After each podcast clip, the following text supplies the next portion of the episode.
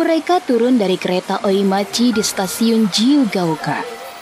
Mama menggandeng Totochan melewati pintu pemeriksaan karcis. Totochan yang jarang sekali naik kereta enggan mengulurkan karcisnya yang berharga. Ia memegangi karcisnya erat-erat.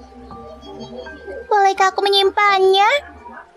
Totochan bertanya kepada petugas pengumpul karcis.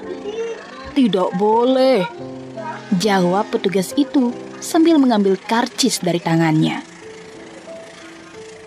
Totochan menunjuk kotak yang penuh dengan karcis. Itu semua punyamu. Bukan, itu milik stasiun kereta, jawab petugas itu sambil mengambil karcis dari orang-orang yang keluar stasiun. Oh. Totochan memandang kotak itu dengan penuh minat, lalu melanjutkan. Kalau sudah besar, aku mau jadi penjual karcis kereta.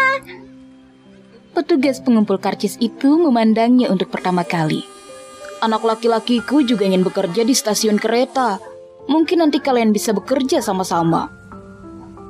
Totochan bergeser, menjauh selangkah agar bisa memandang si petugas pengumpul karcis.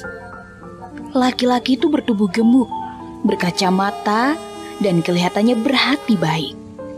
Hmm, Totochan berkacak pinggang dan mempertimbangkan gagasan itu dengan sungguh-sungguh.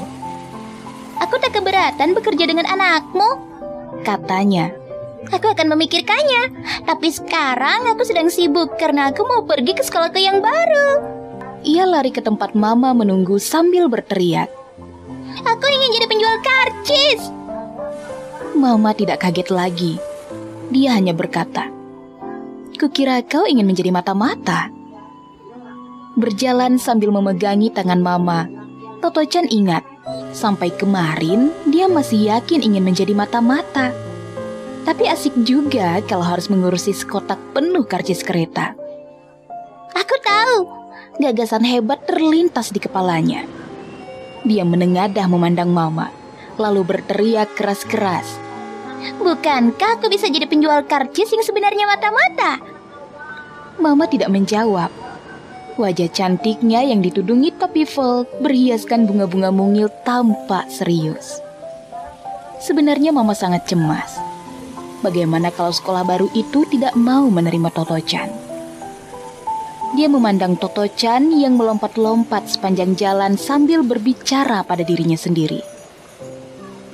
Totochan tidak tahu mama merasa khawatir. Jadi ketika mata mereka bersitatap, dia berkata riang. Aku berubah pikiran. Aku akan bergabung dengan kelompok pemusik jalanan yang selalu berkeliling sambil mengiklankan toko-toko baru. Suara mama terdengar putus asa ketika berkata, ayo cepat, kita bisa terlambat. Kita tidak boleh membuat kepala sekolah menunggu. Jangan ceriwis. Perhatikan jalanmu dan berjalanlah dengan benar. Di depan mereka, di kejauhan, gerbang sebuah sekolah kecil mulai kelihatan.